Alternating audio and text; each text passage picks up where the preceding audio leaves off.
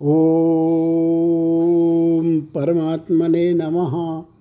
श्री शिव महापुराण रुद्र संहिता युद्धखंड अथ द्विचत्वारिंशो अध्याय। अंधकासुर की उत्पत्ति की कथा, शिव के वरदान से हिरण्याक्ष द्वारा अंधक को पुत्र रूप में प्राप्त करना, हिरण्याक्ष द्वारा पृथ्वी को पाताल लोक में ले जाना, भगवान विष्णु द्वारा बारह रूप धारण कर, हिरण्याक्ष का वध कर, पृथ्वी को यथास्थान स्थापित करना। नारद नारदवाच शङ्खचूडवधं श्रुत्वा चरितं शशिमौलिनः अहं तृप्तोऽस्मि नो त्वत्तो, अमृतं पीत्वा यथा जनः। ब्रह्मण्यच्चरितं तस्य महात्मना। मायामाश्रित सल्लीलां कुर्वतो भक्तमोददाम। नारद जी बोले शंखचूड़ के बद के संबद्ध महादेव जी के चरित्र को सुनकर मैं उसी प्रकार तृप्त नहीं हो रहा हूँ, जिस प्रकार कोई व्यक्ति अमृत का पान कर तृप्त नहीं होता। इसलिए हे ब्रह्मन, माया का आश्रय लेकर भक्तों को आनंद प्रदान करने वाली, उत्तम लीला भाग करने वाले उन महात्मा महेश का जो चरित्र है, उसे आप मुझसे कहिए। ब्रह्मा जी बोले शंखचूड़ का वध सुनने के पश्चात सत्यवती सुत व्यास जी ने ब्रह्मपुत्र मुनीश्वर सनत कुमार से भी यही बात पूछी थी। व्यास की प्रशंसा करके सनत कुमार ने मंगलदायक महेश्वर चरित्र को कहा था। सनत कुमार बोले, हे व्यास, आप शंकर जी के मंगल मंगलदायक उस चरित्र को सुनिए, जिसमें अंधक ने परमात्मा शंकर के गणपत्य पद को प्राप्त किया। हे मुनीश्वर, पहले तो उसने शंकर जी से घोर युद्ध किया उसके बाद अपने सात्विक भाव से बारंबार उन्हें प्रसन्न किया। शरणागतों की रक्षा करने वाले, परम भक्त वत्सल तथा नाना प्रकार की लीला करने वाले शंकर का महात्म अद्भुत है। शंकर के इस प्रकार के महात्म को सुनकर सत्यवती सुत व्यास जी ने मुनीश्वर सनत कुमार जी को प्रणाम किया। पर भक्ति भाव से विनम्र हो ब्रह्मपुत्र मुनीश्वर से महान अर्थपूर्ण वाणी में कहा, व्यास जी बोले, हे भगवान, हे मुनीश्वर, यह अंधक कौन था? इस पृथ्वी पर उसने किसके वंश में जन्म लिया? वह किस कारण से इतना बलवान तथा महात्मा हुआ? तथा वह किस नाम वाला तथा किसका पुत्र था? हे भगवान, ब्रह्मपुत्र, अब आप इस सारे रहस्यों का वर्णन कीजिए। वैसे तो अनंत ज्ञान संपन्न महेश पुत्र स्कंद के द्वारा मैं इन बातों को जानता हूँ। महातेजस्वी शंकर की कृपा से उसने गणपत्य पद को किस प्रकार प्राप्त किया? वस्तुता वह अंधक महाधन्य है जो उसे गणपत्य की प्राप्ति हुई। ब्रह्मा जी बोले, हे नारद, व्यास जी के इस प्रकार के वचन को सुनकर ब्रह्मपुत्र सनत कुमार ने महामंगलदायक शिव जी के चरित्र को सुनने की इच्छा वाले सुखदेव जी के पिता व्यास से कहा। सनत कुमार बोले, किसी समय देव सम्राट भक्त वत्सल भगवान शंकर अपने गणों तथा पार्वती को साथ लेकर कैलाश से विहार करने के लिए काशी आए। उन्होंने काशी को अपनी राजधानी बनाया। भैरव को उसका रक्षक नियुक्त किया। तथा पार्वती के साथ मनुष्यों को आनंद देने वाली नाना प्रकार की लीलाएँ करने लगे। किसी समय वरदान के कारण वे अपने गणों के साथ मंदराचल पर गए और वहाँ पर पार्वती के साथ विहार करने में प्रवृत्त हो गए। उसके बाद पार्वती ने नर्व क्रीड़ा प्रेम प्रयास करते हुए मंदराचल पर पूर्व दिशा की ओर मुख कर बैठे हुए चंड पराक्रम वाले सदाशिव के नेत्र लीला पूर्वक बंद कर दिए। मूँगे तथा स्वर्ण कमल की कांति से युक्त अपनी दोनों भुजाओं से जब पार्वती ने उनके नेत्र बंद कर दिए, तब शिव जी के नेत्रों के बंद हो जाने पर क्षण भर में घोर अंधकार छा गया। तब सदाशिव के ललाट का स्पर्श करते ही उनके ललाट पर स्थित अग्नि की उष्णता से पार्वती के दोनों हाथों से श्वेत बिंदु टपकने लगे। तब उससे एक बालक उत्पन्न हुआ, जो भयंकर विकराल मुख वाला, महाक्रोधी कृतघ्न अंधा, जटाधारी, कृष्ण वर्ण वाला, कुरूप मनुष्य से भिन्न, स्वरूप वाला, विकृत तथा बहुत रोमों से युक्त था। उत्पन्न होते ही उसने गाना, हंसना, नाचना, रोना तथा जीव चाटना प्रारंभ किया और मैं महा घोर शब्द करने लगा। विचित्र दर्शन वाले तथा उस बालक के उत्पन्न होते ही शंकर जी ने गौरी से हँसते हुए कहा, श्री महेश बोले, हे प्रिय, तुमने मेरे नेत्रों को बंद कर जो कर्म किया है, अब उससे भयभीत क्यों हो रही हो?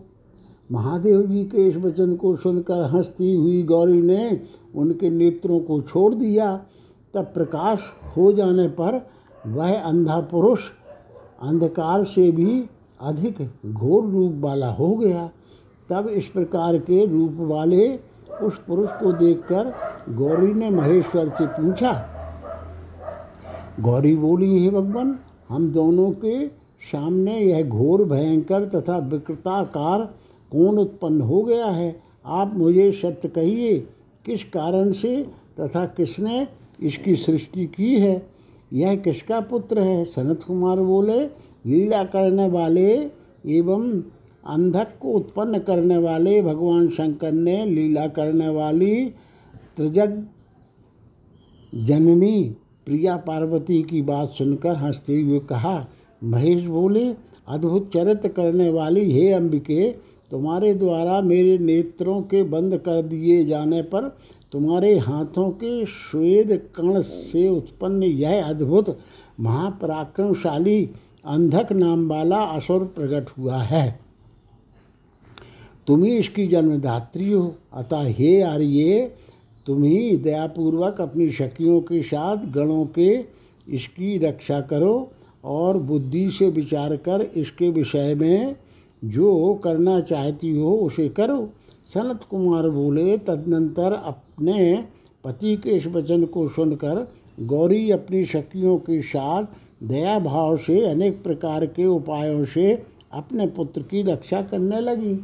एक बार शिशिर काल उपस्थित होने पर अपने बड़े भाई की संतति वृद्धि को देखकर अपनी स्त्री से प्रेरित होकर पुत्र की कामना वाला हिरण्याक्ष तपस्या करने के लिए वहाँ पहुँचा। वह कश्यप पुत्र असुर वन का आश्रय लेकर क्रोधादि दोषों को जीतकर पुत्र प्राप्ति के निमित्त काष्ठ के समान स्थिर होकर शंकर जी के दर्शन हेतु तप करने लगा। हे दुजेंद्र तब उसकी तपस्या से पूर्ण रूप से प्रसन्न होकर शंकर जी बल देने के लिए गए। उस स्थान पर आकर वे बृखध्वज महेश उस दैत्य श्रेष्ठ से बोले, महेश बोले, हे दैत्यराज, तुम अपनी इंद्रियों को कष्ट मत दो। तुम किस निमित्त यह व्रत कर रहे हो? तुम अपना मनोरथ कहो। मैं शंकर तुम्हें वर दूँगा। तुम जो चाहते हो, वह सब मैं दूँगा। सनत कुमार बोले, शिव जी का यह सरस वचन सुनकर वह दैत्य हिरण्याक्ष अत्यंत प्रसन्न हो गया और हाथ जोड़कर सिर झुकाकर एवं नमस्कार करके विविध स्तुति पूर्वक शंकर जी से कहने लगा, हिरण्याक्ष बोला, हे चंद्रमौले, मुझे दैत्य वंश के योग्य एवं अति पराक्रमी कोई पुत्र नहीं है। उसी के लिए मैं इस तपस्या में प्रवृत्त हुआ हूँ। अतः हे देवेश, आप मुझे महाबलवान पुत्र प्रदान कीजिए, क्योंकि मेरे भाई को प्रहलाद आदि पाँच महाबलवान पुत्र हैं। मुझे पुत्र नहीं है, मैं वंशहीन हो गया हूँ। अतः मेरे इस राज्य का भोग कौन करेगा? जो अपने बाहुबल से दूसरे के राज्य को अपने अधिकार में करके उसका भोग करता है अथवा पिता के राज्य का भोग करता है, वही इस लोक में तथा परलोक में पुत्र कहा जाता है। और उसी पुत्र से पिता भी पुत्रवान होता है। वरिष्ठ धर्मज्ञ ऋषियों ने पुत्रवानों की ही ऊर्ध्वगति कही है, इसलिए सभी प्राणी उसी के लिए कामना करते हैं। अन्यथा मरने के पश्चात वह तेज पशुओं में चला जाता है, अर्थात व्यर्थ हो जाता है। पुत्रहीन की, पुत्रहीन को उत्तम लोक नहीं प्राप्त होता, इसलिए लोग उसके लिए इच्छा रखते हैं और देवताओं के चरण कमल की आराधना कर उनसे एक पुत्र की भी याचना करते हैं। संत कुमार बोले, तब कृपालु शंकर दैत्यराज के उस वचन को सुनकर प्रसन्न हो गए और उससे बोले, हे दैत्यराज यद्यपि तुम्हारे वीर से पुत्र उत्पन्न नहीं होगा, फिर भी मैं तुम्हें पुत्र प्रदान करता हूँ। तुम अंधक नामक मेरे पुत्र का वरण कर लो। जो तुम्हारे ही समान बलवान और अजय है, तुम शब्द को त्याग कर उसी को अपना पुत्र मान लो। इस प्रकार कहकर प्रसन्न होकर पार्वती सहित त्रिपुरारी उग्र रूप महात्मा शंकर ने उस हरण्याक्ष को पुत्र प्रदान कर दिया। इसके बाद वह महात्मा दैत्य शंकर से पुत्र प्राप्त कर यथाक्रम उसकी प्रदक्षिणा कर तथा अनेक स्तोत्रों से रुद्र की स्तुति कर प्रसन्न होकर अपने राज्य को चला गया। तदनंतर प्रचंड पराक्रमी वह दैत्य सदाशिव से पुत्र प्राप्त कर संपूर्ण देवताओं को जीतकर इस पृथ्वी को अपने देश पाताल में लेकर चला गया। उसके अनंतर देवताओं, मुनियों एवं सिद्धों ने सर्वात्मक यज्ञमय तथा महाविकराल प्रधान बाराह रूप का आश्रय लेकर अनंत पराक्रम वाले विष्णु का आराधन किया। तब अपनी नाशिका के विविध प्रहारों से पृथ्वी को विदीर्ण कर पाताल में प्रविष्ट हो तुंड के द्वारा तथा अखंडित दाढ़ों के अग्रभाग से सैकड़ों दैत्यों को चूर्ण करके वज्र के समान कठोर पाद प्रहारों से निशाचरों की सेना, सेनाओं को मत कर करोड़ों सूर्यों के समान जाज्वल्यमान अपने सुदर्शन से अद्भुत तथा प्रचंड तेज वाले विष्णु ने हिरण्याक्ष के तेजस्वी सिर को काट दिया और दैत्यों को जला भी दिया। हिरण्याक्ष के मर जाने पर उन्होंने प्रसन्न होकर अंधक को राज्य पर पद पर अभिषिक्त कर दिया। इस प्रकार महात्मा विष्णु पाताल तल से पृथ्वी का उद्धार कर अपनी डाढ़ों के अग्रभाग से पृथ्वी को पुनः अपने स्थान पर प्रतिष्ठित कर परम प्रसन्न हो गए और पूर्व की भांति उसकी रक्षा करने लगे। प्रसन्न हुए समस्त देवता, मुनि तथा ब्रह्मा जी ने उनकी स्तुति की। उसके बाद उग्र शरीर वाले तथा उत्तम कार्य करने वाले बारह रूपधारी विष्णु अपने लोक को चले गए हिरण्यनेत्रे तयते सुरेशे, वराहरूपेण सुरेण सद्यः। देवा समस्ता मुनयश्च सर्वे परे च जीवा सुखिनो बभूवुः।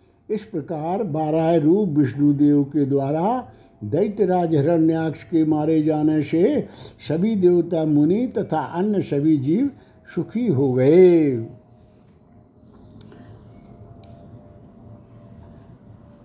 इति श्री शिव महापुराणे द्वितीयायाम रुद्र संहितायाम पंचमे युद्धखंडे हिरण्याक्ष बधूनाम द्विचत्वारिंशो अध्याय।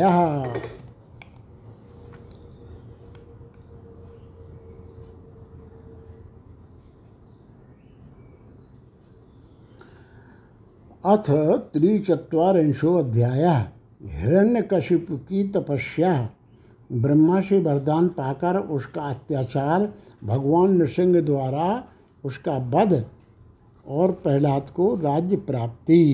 व्यासुवाच सनत सनत कुमार सर्वज्ञ हते तस्मिन् सुरद्रुहि किम कारसी तस्य भ्राता मह महासुरा। कुतूहल कुतूहलमिति श्रोतुं ममास्ति मुनीश्वरा। तच्छ्रावय कृपां कृत्वा ब्रह्मपुत्र नमोस्तुते व्यास जी बोले, हे सर्वज्ञ, हे सनत कुमार देवताओं से द्रोह करने वाले उस रण्याक्ष के मार दिए जाने पर उसके ज्येष्ठ भ्राता महान असुर हिरण्यकशिपु ने क्या किया? हे मुनीश्वर, मुझे इस वृत्तांत को सुनने के लिए महान कुतूहल हो रहा है। हे ब्रह्मपुत्र, कृपा करके मुझे उसे सुनाइए। आपको नमस्कार है। ब्रह्मा जी बोले, व्यास जी के वचन को सुनकर सनत कुमार शिव के चरण कमलों का स्मरण करके कहने लगे। सनत कुमार बोले, हे व्यास बराह रूप धारण करने वाले भगवान विष्णु के द्वारा भाई हिरण्याक्ष का वध कर दिए जा, जाने पर हिरण्यकशिपु क्रोध एवं शोक से संतप्त हो उठा। इसके बाद विष्णु से बैर में रुचि रखने वाले उस हिरण्यकशिपु ने प्रजाओं को कष्ट देने के लिए निर्दयी वीर असुरों को आज्ञा दी। तब वे निर्दयी असुर अपने स्वामी की आज्ञा प्राप्त कर देवताओं तथा प्रजाओं को कष्ट देने लगे। इस प्रकार जब दुष्ट बुद्धि वाले उन असुरों ने लोक का उत्पीड़न प्रारंभ किया, तब देवता लोग स्वर्ग छोड़कर अलक्षित होकर पृथ्वी पर घूमने लगे। हिरण्यकशिपु ने भी भाई के मर जाने से दुखित होकर उसी तिला, उसे तिलांजलि आदि प्रदान कर उसकी स्त्री आदि को सांत्वना प्रदान की। इसके बाद वह दैत्यराज अपने को अजर, अमर, अजय और प्रतिद्वंदी रहत जानकर एक छत्र राज्य करने लगा। वह मंदराचल की गुफा में पैर के अंगूठे मात्र को पृथ्वी पर देखकर दोनों भुजाओं को ऊपर उठाकर आकाश की ओर देखते हुए अत्यंत कठोर तप करने लगा। इस प्रकार जब वह असुर तप कर रहा था तब सभी बलवान देवताओं ने समस्त दैत्यों को जीतकर अपना अपना पद पुनः प्राप्त कर लिया। तपस्या करते हुए उस अरण्य कश्यपु के सिर से धूम सहित तपोमय अग्नि प्रकट हुई। वह तिरछे ऊपर, नीचे तथा चारों ओर से फैलकर सभी लोगों को तपाने लगी। उससे तप्त होकर देवगण स्वर्ग लोग छोड़कर ब्रह्मलोक चले गए। उसकी तपस्या से विकृत मुख वाले उन देवताओं ने ब्रह्मा जी से सारा वृत्तांत कहा। हे व्यास, उन देवताओं के द्वारा इस प्रकार कहे जाने पर स्वयं ब्रह्मा जी, भृगु, दक्ष आदि को अपने साथ लेकर उस दैत्येंद्र के आश्रम पर गए। उसके बाद अपनी तपस्या से सारे लोगों को संतप्त कर उस दैत्यराज ने वर देने के लिए आए हुए ब्रह्मा जी को देखा। पितामह ब्रह्मा ने भी उससे कहा वर मांग लो। तब विधाता का मधुर वचन सुनकर वह बुद्धिमान यह वचन कहने लगा, हिरण्यकशिपु बोला, हे भगवान, हे प्रजेश, हे पितामह, हे देव, शस्त्र, अस्त्र, पाश, वज्र, सूखे वृक्ष, पहाड़, जल, अग्नि तथा शत्रुओं के प्रहार से और देव दैत्य मुनि सिद्ध तथा आपके द्वारा रचित सृष्टि के किसी भी जीव से मुझे मृत्यु का भय ना हो। हे प्रजेश, अधिक क्या कहूँ? स्वर्ग में, पृथ्वी पर, रात एवं दिन में, ऊपर नीचे कहीं भी मेरी मृत्यु ना हो। सनत कुमार बोले, उस दैत्य के इस प्रकार के वचन को सुनकर मन में विष्णु को प्रणाम करके दया से युक्त होकर ब्रह्मा जी से बोले, हे दैत्येंद्र, मैं तुम पर प्रसन्न हूँ, तुम सब कुछ प्राप्त करो। हे दैत्येंद्र, अब तुम तपस्या करना छोड़ो, क्योंकि तुम्हारा मनोरथ पूर्ण हो गया। उठो, छियानवे हज़ार वर्ष तक दानवों का राज्य करो। यह वाणी सुनकर वह हर्षित हो गया। उसके अनंतर ब्रह्मा जी के द्वारा अभिषिक्त वह दैत्य प्रवृत्त होकर सभी धर्मों को नष्ट करके और देवताओं को भी युद्ध में जीतकर तीनों लोगों को नष्ट करने का विचार करने लगा। तब उस दैत्यराज से पीड़ित हुए इंद्रादि सभी देवता भय से व्याकुल हो पितामह की आज्ञा प्राप्त करके क्षीर सागर में गए, जहाँ विष्णु शयन करते हैं। उन्होंने विष्णु को अपने लिए सुखदायक, जानकर अनेक प्रकार के वचनों से उनकी स्तुति करके प्रसन्न हुए विष्णु से अपना सारा दुख निवेदित किया। तब प्रसन्न विष्णु ने उनका समस्त दुख सुनकर उन्हें एक वरदान दिए और सैया से उठकर अग्नि के समान तेजस्वी उन्होंने अपने अनुरूप नाना प्रकार की वाणियों से आश्वासन देते हुए कहा, हे देवताओं, आप लोग प्रसन्न होकर अपने अपने स्थान को जाएँ। मैं उस दैत्य का वध अवश्य करूँगा। हे मुनीष, विष्णु का वचन सुनकर इंद्र आदि सभी देवता अत्यंत प्रसन्न हो गए और हिरण्याक्ष के भाई को मरा हुआ मानकर अपने अपने लोक को चले गए। तदनंतर महाजटायुक्त विकराल, तीखे दांत स्वरूप आयुध वाले, तीक्ष्ण नखों वाले, सुंदर नाशिका वाले, पूर्णता खुले हुए मुख वाले, करोड़ों सूर्य के समान जाज्वल्यमान अत्यंत भयंकर। अधिक क्या कहें? प्रलयकालीन अग्नि के समान प्रभाव वाले वे महात्मा विष्णु जगन्मय नृसिंह का रूप धारण करके सूर्य के अस्त होते समय असुरों की नगरी में गए। अद्भुत पराक्रम वाले नृसिंह प्रबल दैत्य के साथ युद्ध करते हुए उन्हें मारकर शेष दैत्यों को पकड़कर घुमाने लगे और उन्होंने उन असुरों को पटक कर मार डाला। दैत्यों ने उन अतुल प्रभाव वाले नृसिंह को देखा और उन्होंने पुनः युद्ध करना प्रारंभ किया। हिरण्यकशिपु के प्रहलाद नामक पुत्र ने नृसिंह को देखकर राजा से कहा, यह मृगेंद्र जगन्मय विष्णु तो नहीं है? प्रहलाद बोले, हे भगवान भगवान अनंत नृसिंह का रूप धारण कर, आपके नगर में प्रविष्ट हुए हैं। अतः आप युद्ध छोड़कर उनकी शरण में जाइए। मैं इस सिंह की विकराल मूर्ति को देख रहा हूँ। हे दैत्येंद्र इनसे बढ़कर इस जगत में और कोई योद्धा नहीं है। योद्धा नहीं, अतः इनकी प्रार्थना कर आप राज्य करें। तब अपने पुत्र की बात सुनकर दुरात्मा उससे बोला, हे पुत्र, क्या तुम डर गए हो? पुत्र से इस प्रकार कहकर दैत्यों के स्वामी उस राजा ने महावीर श्रेष्ठ दैत्यों को आज्ञा दी कि हे वीरो, इस विकृत विकृति तथा नेत्र वाले नृसंग को पकड़ लो। तब उसकी आज्ञा से पकड़ने की इच्छा वाले दैत्य श्रेष्ठ उस सिंह की ओर जाने लगे।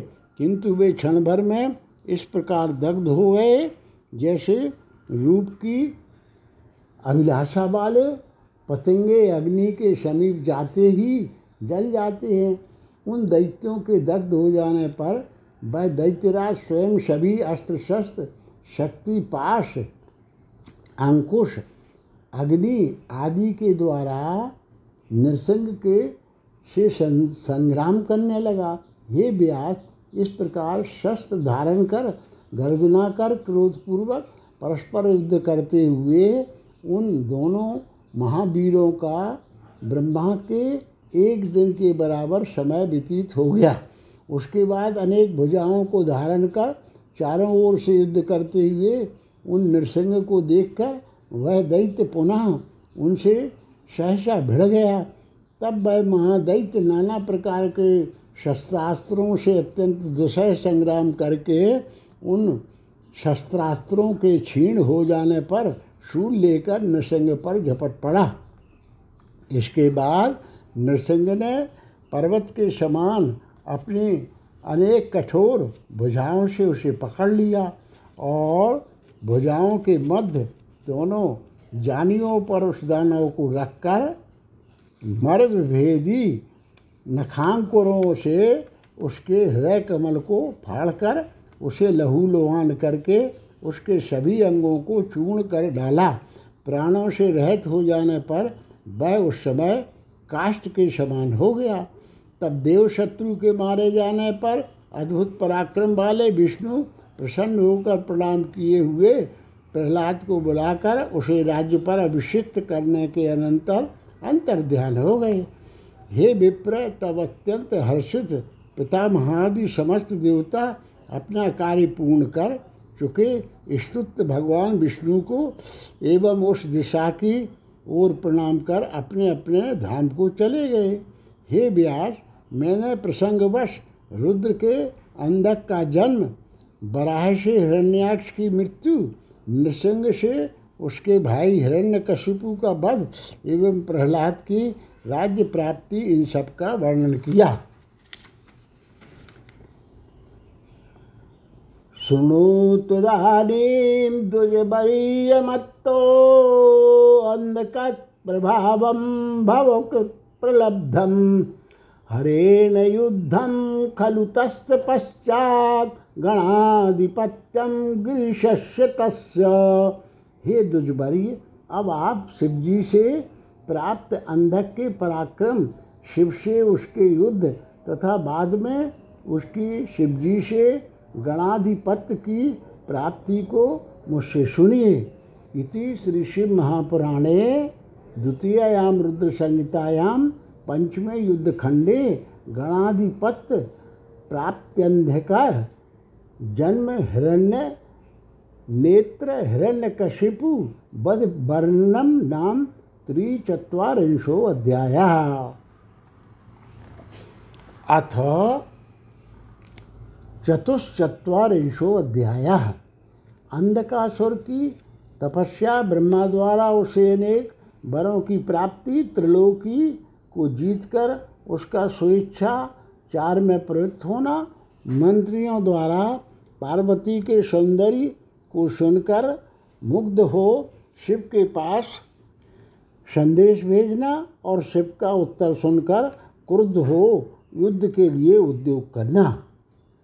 सनत कुमार वाच ततो हिरण्याक्षसुधा कदाचित् संस्रावितो नर्मयुतैर्महान्धै। तैर्भ्रातृभिः सम्प्रियुतो विहारे किमंधराज्येन तवाद कार्यम सनत कुमार बोले, किसी समय जब हिरण्याक्ष पुत्र अंधक भाइयों के साथ खेल रहा था, तब क्रीड़ा में आसक्त तथा महान उसके भाइयों ने उपहास करते हुए उससे कहा, हे अंधक, तुम्हें राज्य से क्या प्रयोजन? तुम्हारा पिता हिरण्याक्ष निश्चय ही बड़ा मूर्ख था, जिसने घोर तपस्या के द्वारा शिवजी को प्रसन्न कर तुम्हारे जैसा कलहप्रिय, अंधा, विकृत एवं कुरूप पुत्र प्राप्त किया, तुम निश्चय ही राज्य के भागी नहीं हो। क्या दूसरे से उत्पन्न हुआ व्यक्ति राज्य का अधिकारी बन सकता है? तुम ही विचार करो। उसके अधिकारी तो सचमुच हम लोग ही हैं। सनत कुमार बोले, उनके उन वचनों को वह बुद्धि से स्वयं विचार करके दीन हो गया और उन्हें नाना प्रकार के वचनों से सांत्वना देकर रात में, ही अकेले निर्जन मन को चला गया। वहाँ निराहार रहकर वह एक पैर पर खड़ा हो दोनों भुजाओं को उलटकर दस हज़ार वर्ष पर्यंत घोर तप एवं मंत्र का जप करने लगा, जो देवता एवं राक्षसों से भी संभव नहीं था। वह अग्नि जलाकर तीक्ष्ण शस्त्र से अपने शरीर से मांस काटकर वर्ष पर्यंत प्रतिदिन मंत्र पूर्वक रक्त युक्त मांस का होम करने लगा। जब उसके शरीर में मांस नहीं रह गया, केवल स्नायु एवं अस्थि मात्र शेष रह गया, समस्त रक्त नष्ट हो गया, तब उसने अपने शरीर को ही अग्नि में डाल देने का विचार किया। उसके अनंतर सभी देवता अत्यंत विस्मित एवं भयभीत होकर उसकी ओर देखने लगे। तब उन देवताओं ने ब्रह्मा जी को नमस्कार कर अनेक स्तुतियों से शीघ्र ही उसे प्रसन्न किया। ब्रह्मा ने उसे तपस्या से निरत करके कहा, हे दानव, आज तुम वर मांगो। समस्त लोक में जो दुर्लभ है एवं जिसकी प्राप्ति के लिए तुम इच्छुक हो, उस वर को मुझसे प्राप्त कर लो।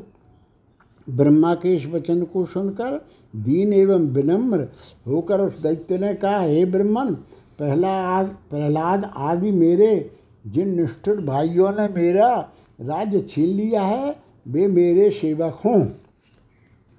मुझ अंधे को दिव्य नेत्र की प्राप्ति हो जाए एवं इंद्रादि देवता मुझे कर प्रदान करें। मेरी मृत्यु देव दैत्य गंधर्व यक्ष सर्प राक्षस मनुष्य दैत्यों के शत्रु श्री नारायण आदि किसी प्राणी तथा सर्वमय शंकर से भी न हो, उसके उस कठिन वचन को सुनकर ब्रह्मा जी शंकित हो, उससे कहने लगे ब्रह्मा जी बोले, हे दैत्येंद्र, यह सब पूर्ण होगा, किंतु अपनी मृत्यु का कोई कारण अवश्य वर्ण करो, क्योंकि ना तो ऐसा हुआ है और न होगा जो काल के मुख में प्रविष्ट न हुआ हो।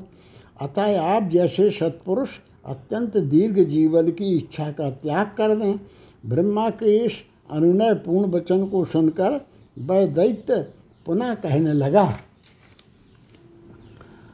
अंधक बोला, हे ब्रह्मदेव, तीनों कालों में जितनी भी श्रेष्ठ, मध्यम तथा कनिष्ठ स्त्रियाँ हैं, उन सभी में जो रत्न स्वरूप सर्वश्रेष्ठ हो वही मेरी माता के समान हो। हे भगवान, हे स्वयंभू, जो मनुष्य लोक के लिए दुर्लभ तथा मन वाणी और शरीर से सर्वथा अगम हो, जब मैं दैत्येंद्र भाव से उसकी कामना करूँ, तब मेरा नाश हो जाए। उसका वचन सुनकर ब्रह्मा जी ने आश्चर्यचकित हो शिव के चरण कमलों का स्मरण किया और शंभु की आज्ञा प्राप्त करके उस अंधक से शीघ्र कहा, ब्रह्मा जी बोले, हे दैत्य, तुम जो भी अभिलाषा करते हो, तुम्हारी वे सभी कामनाएँ पूर्ण होंगी। हे दैत्येंद्र अपना अभीष्ट प्राप्त करो और वीरों के साथ सदा युद्ध करो। हे मुनीश्वर, ब्रह्मा जी के ऐसे वचन सुनकर स्नायु तथा अस्थि मात्रेण मात्र शेष वह हिरण्याक्ष पुत्र अंधक। ब्रह्मा जी को भक्तिपूर्वक प्रणाम कर उन प्रभु से कहने लगा, अंधक बोला, हे विभो, मैं इस विकृत शरीर से शत्रुओं की सेना में प्रविष्ट होकर किस प्रकार युद्ध कर सकता हूँ? अतः अपने पवित्र हाथ से मुझे स्पर्श कीजिए और स्नायु तथा अस्थिशेष इस शरीर को शीघ्र ही मांस से पुष्ट कर दीजिए।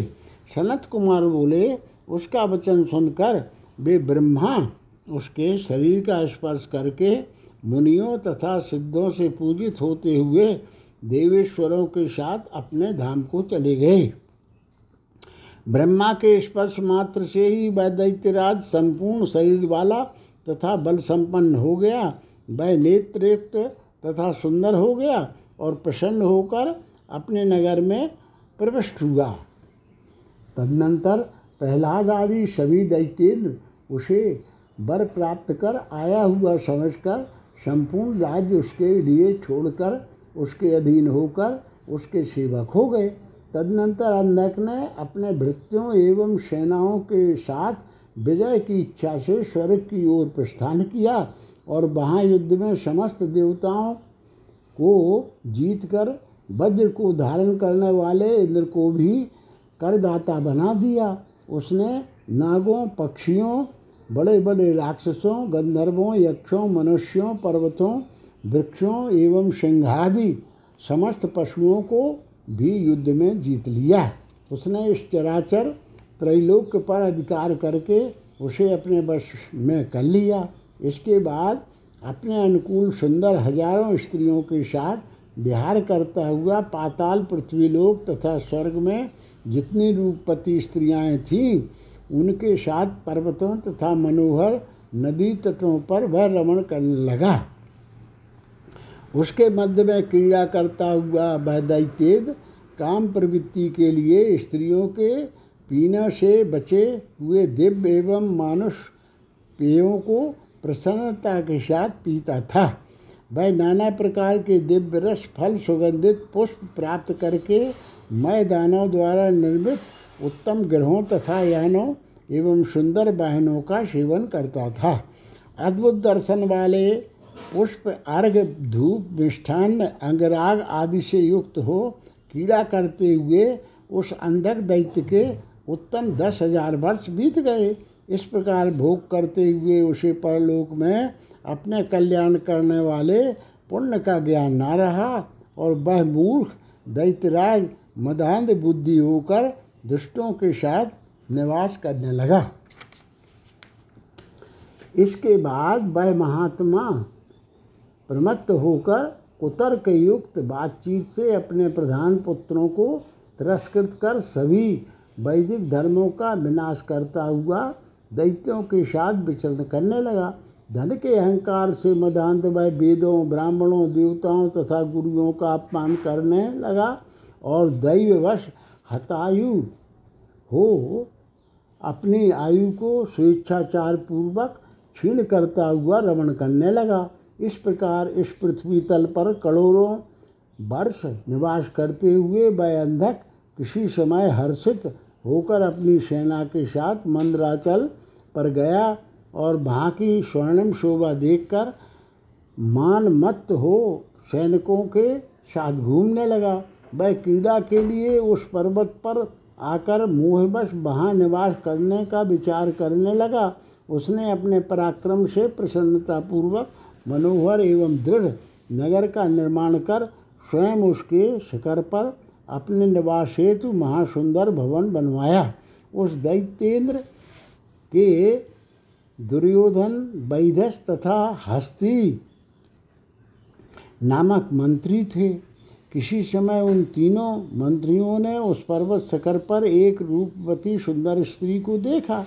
शीघ्रगामी उन सभी दैत्यों ने हर्षित होकर उस वीरवर दैत्येंद्र अंधक के समीप आकर जैसा देखा था, वैसा प्रेम पूर्वक कहा, मंत्री बोले, हे दैत्येंद्र मंदराचल की गुफा में ध्यान में नेत्र बंद किए हुए रूपवान चंद्र की आदि कला को मस्तक पर धारण किए तथा कच्छ प्रदेश में व्याघ्र चर्म लपेटे हुए कोई मुनि दिखाई पड़े हैं। उनके सारे शरीर में भुजंग लिपटे हुए हैं। वे सिर पर जटा तथा गले में कपाल की माला धारण किए हुए हैं। हाथ में त्रिशूल लिए हुए बाण तथा तरकस धारण किए हुए हैं। महान धनुष धारण किए हुए और अक्ष सूत्र पहने हुए हैं। वे लकुट, त्रिशूल एवं खड़ग धारण किए हुए हैं। वे जटाजूट से युक्त चार भुजाओं वाले गौर वर्ण वाले तथा भस्म से लिप्त हैं। वे महातेजस्वी प्रतीत हो रहे हैं। उनका संपूर्ण वेश अद्भुत है। उनसे थोड़ी दूर पर एक पुरुष दिखाई पड़ा। वह बानर के समान महाभयंकर मुख वाला विकराल हाथों में संपूर्ण अस्त्र लिए उनकी रक्षा करता हुआ स्थित है। वहीं पर शुक्ल वर्ण का एक श्वेत वृद्ध बैल भी है। हम लोगों ने बैठे हुए उस तपस्वी के निकट पृथ्वी पर रत्नभूता, एक सुंदर रूप वाली मनोहर युवती भी देखी है। वह स्त्री प्रबाल मुक्तामणि तथा रत्नों से निर्मित आभूषणों तथा वस्त्रों को धारण की हुई है। वह मनोहर माला से सुशोभित है, जिसने उस महासुंदरी को देख लिया है। वास्तव में वही दृष्टि वाला है। उसे देख लेने पर अन्य को देखने का कोई प्रयोजन नहीं है। वह दिव्य नारी, उन महापुण्यवान महर्षि महेश्वर की प्रिया, भार्या है। हे दैत्येंद्र आप सुंदर रत्नों के भोक्ता हैं, अतः उसे अपने घर लाकर भली भांति देखने में समर्थ हैं। सनत कुमार बोले, उन मंत्रियों की इस बात को सुनकर वह दैत्य कामत और हो उठा और उसका सारा शरीर घूमने लगा। उसने दुर्योधनादि मंत्रियों को उन मुनि के समीप शीघ्र ही भेजा। हे मुनीष उत्तम राजनीति में परम प्रवीण उन श्रेष्ठ मंत्रियों ने महावृति एवं अप्रमेय उन मुनि के पास जाकर प्रणाम करके उस दैत्य की आज्ञा इस प्रकार कही। मंत्री बोले हिरण्याक्ष पुत्र, दैत्याधिराज, त्रैलोक स्वामी महामना, जिनका नाम अंधक है, वे ब्रह्मा जी की आज्ञा से विहार करते हुए इस मंदराचल पर विराजमान हैं। हे तपस्विन हम उनके अंगरक्षक तथा मंत्री हैं। उनके द्वारा भेजे गए हम लोग आपके समीप आए हैं और उन्होंने जो संदेश दिया है, उसे देकर आप सुने।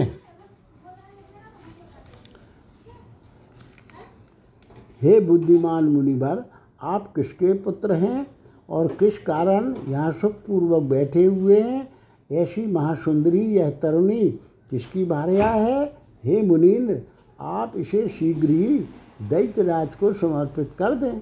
जहाँ, कहाँ तो भस्म से लिप्त, कृपाल माला युक्त महाकुरूप तुम्हारा यह शरीर, और कहाँ तर्कश धनुष बाण, खड़ग भुषुंडी त्रिशूल बाण एवं तोमर आदि दिव्यास्त्र कहाँ कहाँ जटा के अग्रभाग में परम पवित्र गंगा तथा सिर पर मनोहर चंद्रमा, और कहाँ दुर्गंध युक्त अस्थिखंड कहाँ विष बमन करने वाले दीर्घ मुख सर्प और कहाँ सुपुष्ट स्तन वाली स्त्री का संगम?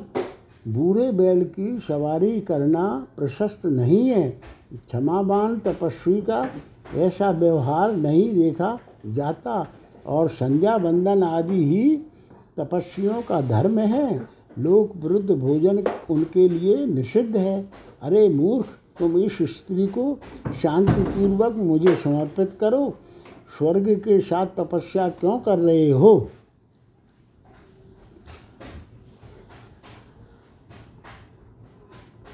यह तुम्हारे लिए अनुचित है और तुम्हारे अनुकूल नहीं है क्योंकि मैं तीनों लोगों का रत्नपति हूँ। अतः तुम्हें आज्ञा देता हूँ कि पहले शस्त्रों का त्याग करो, इसके बाद शुद्ध तप करो मेरी अलंघनीय आज्ञा का उल्लंघन करने पर तुम्हें अपने शरीर को छोड़ना पड़ेगा।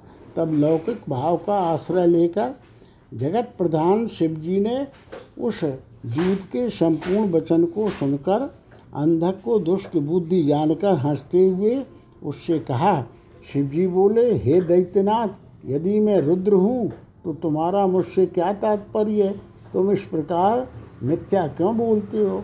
तुम्हें ऐसा कहना उचित नहीं तुम मेरे प्रभाव को सुनो। मुझे अपने माता पिता का स्मरण नहीं। इस गुफा में महामूर्ख तथा विकृत रूप वाला मैं अंधों के लिए दुर्लभ इस घोर पाशुपत व्रत का आचरण करता हूँ। मेरे विषय में ऐसी प्रसिद्धि है कि मूल रहित तथा दुस्त्यज, यह सारा जगत मुझसे ही उत्पन्न हुआ है और सुंदर रूप वाली, सब कुछ सहने वाली तथा मुझ सर्व व्यापक की सिद्धि रूपा यह तरुणी मेरी भार्या है। हे राक्षस, उस समय तुम्हें जो जो अच्छा लगे, उसे तुम ग्रहण करो। उनके सामने ऐसा कहकर तपस्वी वेशधारी सदाशिव ने मौन धारण कर लिया। सनत कुमार बोले यह गंभीर वचन सुनकर उन दानवों ने उन्हें सिर झुकाकर प्रणाम किया। तदनंतर त्रैलोक विनाश के लिए प्रतिज्ञा करने वाले हिरण्याक्ष पुत्र अंधक दैत्य के पास गए। उन सभी पराक्रमी दैत्यों ने उस मदोन्मत दैत्यपति को प्रणाम कर जय शब्द का उच्चारण करते हुए हंसकर शिवजी ने जो बात कही थी उसे सुनाया। मंत्री अंधकासुर से बोले, हे राजन, तपस्वी शिव ने आपके विषय में कहा कि निशाचर, अस्थिर वीरता, धीरता वाला सामर्थ्य रह क्रूर कर्मा, कृतज्ञ कृपण तथा सर्वदा पाप करने वाला वह दानव क्या सूर्यपुत्र यमराज से नहीं डरता, जो मुझसे युद्ध की इच्छा कर रहा है? सभी दैत्यों के स्वामी हे राजन अपनी बुद्धि से त्रैलोक को तृणवत समझने वाले महान तेजस्वी तपोनिष्ठ तथा परमवीर उस मुनि ने हँसते हुए आपके विषय में पुनः कहा कहाँ तो? वृद्धावस्था के कारण जर्जर अंगों वाला मैं और कहाँ ये तुम्हारे? दारुण शस्त्र और मृत्यु को भी आ, आतंकित करने वाला युद्ध कहाँ? वह बानर के जैसा मुखवाला मेरा गण, वीरक और कहाँ परम समर्थ वह राक्षस कहाँ तो? राक्षस का दुर्धर्ष वह स्वरूप और कहाँ? मंद भाग्य में। कहाँ तुम्हारा तुलनीय सैन्य बल और कहाँ? मेरे आश्रय भूत ये वृक्ष लता आदि। इस पर भी यदि तुम अपने सामर्थ्य संपन्न मानते हो तो प्रयत्न करो। युद्ध करने के लिए यहाँ आओ। और कुछ सामर्थ्य प्रदर्शन करो। कहाँ तो मेरे पास तुम जैसे लोगों को नष्ट कर देने वाला महाभयंकर अस्त्र और कहाँ कोमल कमल के समान तुम्हारा शरीर। अतः विचार करके तुम जैसा वैसा ही करो, जैसा तुम्हें अच्छा लगता हो।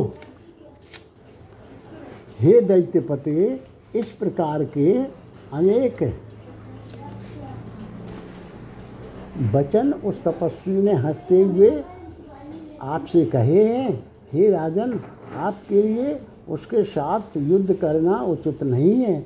यदि आप हम लोगों के द्वारा कहे गए अनुचित तथ्यहीन अनेक कथनों से तथा तप में निरत उस तपस्वी के द्वारा कहे वचनों से समझ जाते हैं, तब तो ठीक है। अन्यथा मुनि के इस वचन को आप बाद में याद करेंगे। सनत कुमार बोले, इसके बाद उनका सत्य हितकर, कुटिल तथा तीक्ष्ण वचन सुनकर वह मंदबुद्धि के क्रोध से उसी प्रकार आग बबूला हो गया, जिस प्रकार घी डालने से आग प्रज्वलित हो जाती है।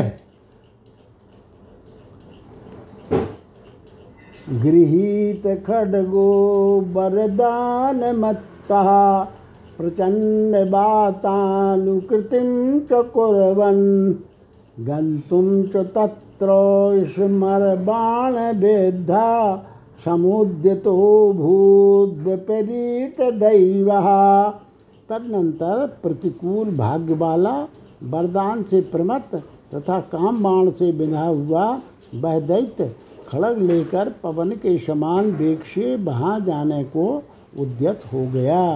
इति श्री शिव महापुराणे द्वितीयायाम रुद्र संहितायाम पंचमे युद्ध खंडे अंधक गणपत पद लाभो पाख्याने दूत संवादो नाम चतुर चतुश्चत्वारिंशो अध्यायः।